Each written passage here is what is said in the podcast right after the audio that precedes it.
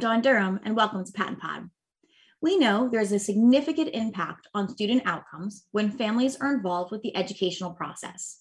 The question arises as to what does that look like? Do we as educators need to account for any factors to form meaningful connections with students and families? Joining PaTTAN Pod today is educational consultant Tara Kelly to help us think through family involvement and engagement. Thanks, Tara, so much for being on PaTTAN Pod. We're excited to have this conversation with you today. Talk to us a little bit, and we hear these terms and they're kind of used interchangeably, and I'm not sure if they are. So help us out here. When we say family involvement and family engagement, are there differences? Are they the same? Are they synonymous? Help me out in kind of understanding those two terms. That's an excellent question, Dawn. This actually does come up in quite a few of our discussions around working with families. So the answer is that family involvement versus family engagement actually has to do with the perspective on how we're working with families. So when we talk about family involvement, we generally acknowledge that that's something that's happening to families. Um, for example, um, it could be something where a school might be planning an activity such as a back to school night or a literacy event, something where a school is basically driving the outcome of the event, and then families might be invited to participate, but families really aren't being involved as true partners in that type of involvement. Um, they're being invited to participate. They may attend, they may not attend, but ultimately, there isn't really a sense of true um, collaboration and true co-creation of having uh, school events and really determining what the outcomes should be uh, for the activities of the school community. In contrast, we have family engagement. And in family engagement, that's where we start to emerge into true partnership. That's really doing with families where schools become partners with their families and everybody is on an equal footing. Families are recognized as the experts on their children and also as the experts on their communities. Um, they are able to help uh, the schools determine what should be happening in terms of supporting families and really pinpointing the activities and supports that are needed to be able to achieve meaningful uh, partnerships and better outcomes for students and families within the school communities. So really, we want to look more toward family engagement as opposed mm-hmm. to family involvement. So when we think about this, really family involvement is happening to the families, and the school is really the driver. Whereas family engagement is happening with the families, and the families and the caregivers are really the driver. And I think that's a really important piece to kind of distinguish between involvement versus engagement. And our goal, if I understood you correctly, was that we want family engagement. We want this collaboration. We want this partnership. And, and if I'm correct, if I'm capturing this wrong, please do tell me. But I think that's really what we're going for, right? Is more of that engagement versus that involvement piece. Absolutely, Dawn. We really want to err on the side of family engagement. We want to be doing with our families, with our caregivers, really you know, engendering true partnership with our families mm-hmm. as opposed to family involvement, which is almost like a first step to having families attend something or participate on some level, but it's really not as meaningful. It's not that true collaboration. And as you said, family involvement is really more doing to families. It's really not mm-hmm. doing with families in the sense that family engagement is. Oh, I think that's such a great conversation to be having. So thank you for just kind of laying that that good solid foundation and allowing us to understand the difference between involvement and engagement. Now, I, I just want to kind of go down a little bit of a path here. When we're thinking about families and caregivers from more of a linguistically and culturally diverse backgrounds, or even traditionally underrepresented populations of students, um, are there maybe different considerations or additional considerations that we need to keep in mind when we're working with those families and caregivers? So again, that's an absolutely outstanding question because I do think that it's something that historically we have not always um, done our due diligence as practitioners who work directly with families in really thinking around how our own perspectives and lived experiences contribute to how we work with our families and our students. I think it's incredibly important for us to remember that in the United States, historically, our educational system was designed to serve one type type of student and one type of family. Um, traditionally it was families from a mostly white middle class suburban background that had two parent households where the language of the home was english. And i think today we recognize that that was historically what our system was designed for. However um, we know that within the last you know 40 30 years in education the proportion of students and families that we're serving who come from traditionally underrepresented backgrounds from backgrounds that are culturally and linguistically diverse is increasing rapidly. And so, as practitioners, we all need to be very mindful in education that our experiences may not be the experiences of our students and families. So, what do we do about that? Um, we need to come from a place of humility and be very open to learning and have um, really have channeled curiosity, as we like to call it, about our students' backgrounds, about their experiences, about the needs of their families and where they're at. And we need to be very open to meeting our families where they're at and come from a place of wanting to have that partnership that we were talking about earlier and coming with no judgments and no preconceived notions and um, definitely not from a deficit mindset, which is something that sometimes we get a little caught up in in education. Um, we need to come from a place of strength and that all of our families have strengths that they bring when they come to a partnership with their schools and with their communities, and that we need to figure out where do we where are we able to best support our families um, in meeting them where they're at and finding out what those strengths are and then also what are their areas of need and how can we be supporting them in that? Um, so it really does have to be that um, that dialogue and that collaboration and we need to be really mindful that things are not one size fits all and we can't assume that we know what is best and say okay well this is what we have to give or this is what we're going to provide. Um, we need to come from a place like we were talking about with family engagement earlier where families are driving the outcomes we need to have that partnership and that open line of communication to figure out what is it that our families need? What is it that our school communities need? Because it really is highly individualized based on the backgrounds and experiences of our families. Oh, Tara, you said so many things that I, I want to highlight a couple of pieces. You talked about humility.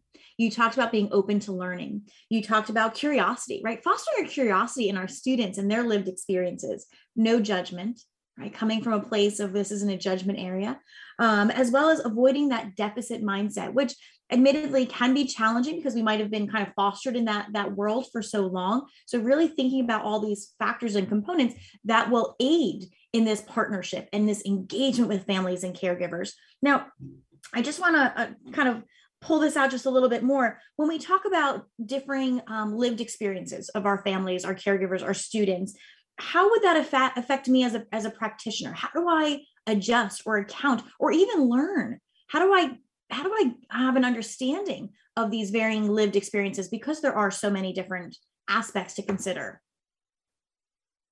it really is an important consideration, Dawn, and I would say it starts with authenticity. Um, you know, we have to be open to who we are, and we can't fake. You know, we can't fake who we are. Um, we each come from our own background and our own experience, and um, I would often say, as somebody who spent many, many years in early intervention and family service, that um, I can't change who I am. You know, I am um, a white woman from a predominantly middle class suburban background. Um, the families that I have served by and large, over many, many years of service, have not looked like me. They do not have the same lived experiences and backgrounds as I do.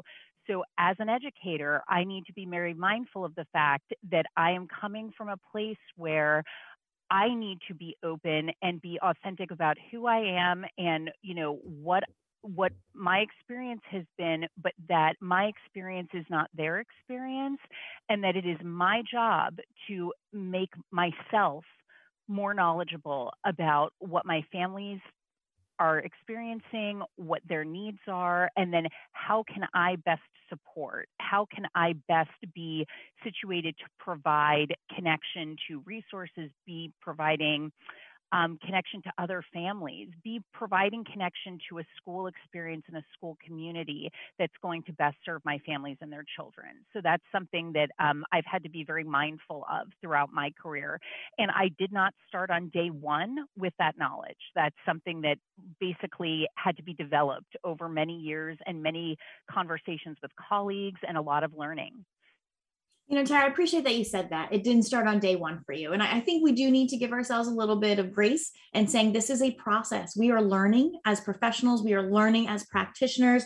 Um, and, you know, that really notion of I am who I am. I have to be real and authentic about that. And I also have to realize that my experiences may not be the experiences of my students and of my families and of um, the community of which I'm serving, even perhaps. And to really, I, I really appreciate that you had said it's it's our responsibility to be aware and knowledgeable and educate ourselves about those lived experiences so that we can form and work with those families in a much more meaningful way. Um, and I think to really move students forward in their academic, behavioral, social, emotional components of, of, their, of their life to really form those meaningful bonds and, and being true to myself and to them as well. So I appreciate that you had said that. Now, this kind of leads in the same conversation around the language we use. What is it about the language we use with our families? Are there things to be mindful of? Are there things we want to avoid? Are there um, conversations in which, or language uses in which we need to be prepared for or, uh, you know, kind of reflective on? Can you just talk us through the language we use? Absolutely. That's one of the things that I think, especially lately, we've been having more and more conversations about being reflective practitioners and being really aware of the fact that we historically in education have used descriptors or labels for entire groups of people. And many times the groups to whom those descriptors or labels are applied have never been able to give input into how they feel. Does that descriptor or label describe them? Do they identify with that? Does that capture their identity? Um, and many times the answer is no. Um, so, what do we do about that? And I think we start again from a place of dialogue and really asking the people that we are charged with serving and the people that will become our partners how do they want to be identified how do mm-hmm. they feel about themselves you know how what terminology do they want to be used um, you know a simple example that comes up frequently for those of us who work in special education um, and you know i have been guilty of doing this at times in my career. I know many others have as well. And again, it's, you know, a situation like Dr. Maya Angelou used to say, when you know better, you do better, right? And we sometimes will refer to parents at a meeting as mom or dad, well they they may not want to be referred to as mom or dad they may say or i i often will say you know my name is tara when i'm at my son's iep meeting and i will tell people you're welcome to call me tara um, you know parents may introduce themselves in a specific way family members may introduce themselves in a specific way and i think it's respectful that we take them at their word and essentially call them how they wish to be called rather than mom or dad or um, i've had families that they wish their child to be called by their child's name and not, you know, a um, an endearment like kiddo or, you know, something along those lines. Um, and then we take that a step further to, you know, more broad identification. So, for example, you know, in the United States, um, in more recent years, we've often referred to populations of people as African American. Well, some families don't wish to be called African American. They may identify as Black. And if that is their identification and that is the family I'm working with, I'm honoring their identification because that's what they've shared with me. And they're trusting me as an educator by sharing that part of themselves with me. So I need to be mindful and respectful of that. The same thing for our students who are Indigenous. In the United States, we tend to call students Native American, but the student may not want to identify that way. They may identify with their tribal affiliation, like Lenape or Cherokee or whatever their tribal mm-hmm. affiliation may be. So we need to be mindful of that for our families who have disabilities. My background is as a teacher of the deaf, hard of hearing. I've also worked with students who are deaf blind. For our families who are deaf, they don't want to be referred to as hearing impaired. That to them, that's an offensive term. They like to be known as deaf. That is their culture. That is their language. So being called deaf for them, that's not offensive to them. That is who usually how they'd like to be recognized. So we learn these things by having those conversations. And again, that may not happen on day one. We need to be mindful that families may not be comfortable with us initially. We might mm-hmm. not have that level of trust and that bond established yet, but we'll get there if we come from that place of humility and authenticity and wanting to build that trust you know, it goes back to engagement versus involvement, doesn't it? You're talking about working with our caregivers, working with our families versus us going, doing, or saying something to them. That's kind of what I kept kind of going through my head as you were having these conversations about saying, My name is, this is how you, I, I'm happy to have you referred to me in this way. That's that collaboration. That's the partnership. That's engagement right? Am I understanding this correct? Versus involvement, where it is, I'll just assume based on my own life experiences to refer to you as mom and dad. Am I kind of capturing that correctly? It's exactly that, Dawn, because mm-hmm. in the in the former, when we're having that involvement piece, you're making that assumption and it is truly the doing too because I'm calling you whatever I feel like calling you. Whereas in the second, when we're truly forging that engagement, forging that partnership, it's a relationship of equals. Mm-hmm. So if we're equals, then of course I want to treat you with the same respect that I wish to be treated with.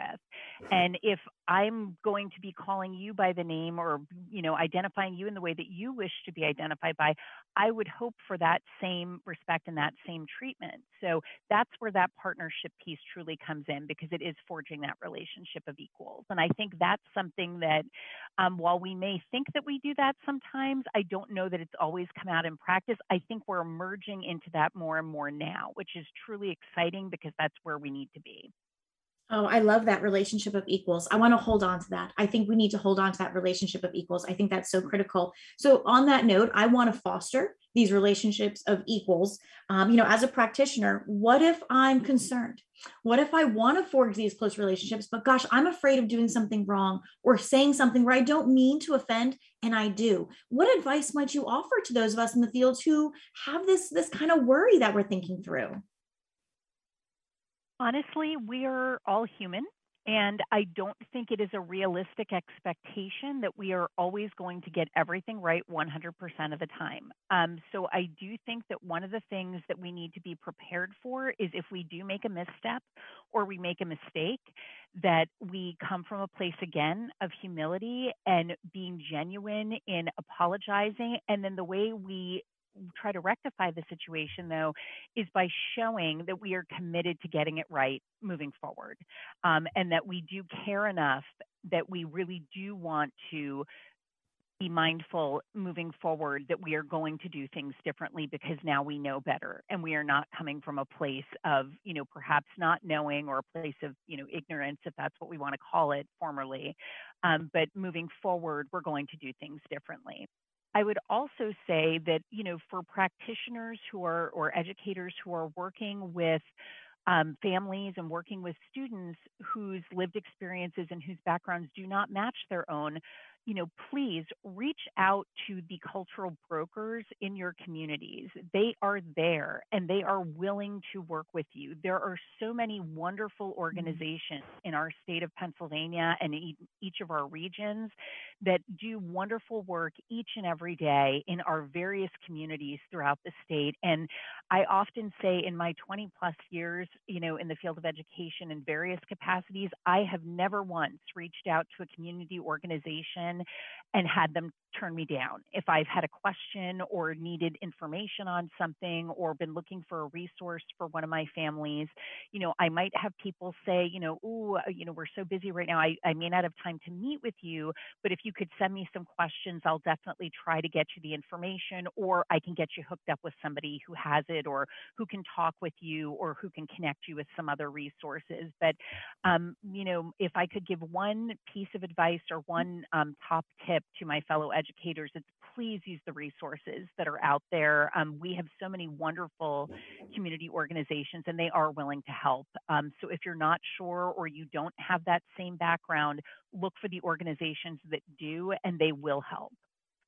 Oh, you know, it's using those resources to be genuine about developing that relationship of equals. And i think that's really um, really what we need to hold on to again and thinking through that engagement with is with and that collaboration versus involvement, which is kind of happening to our families and our caregivers. So, you know, Tara, this has been so informative. I thank you so much. These are conversations we're having, and we're not kind of coming together to ensure we're all talking about the same thing. And so I really do appreciate your time and your energy and your expertise around family engagement and how beneficial it is for our students, for our schools, and for the larger community. So thank you for joining PaTTAN Pod today. We're so glad you were able to do it with us.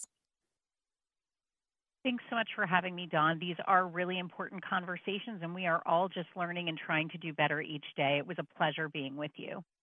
Thank you. So, so glad that we had you on PaTTAN Pod. We look forward to future opportunities as well. Thank you to all of you in the field. You are truly an inspiration to us all. A special thank you to John Ragsdale for producing this podcast. We'll see you next time on PaTTAN Pod.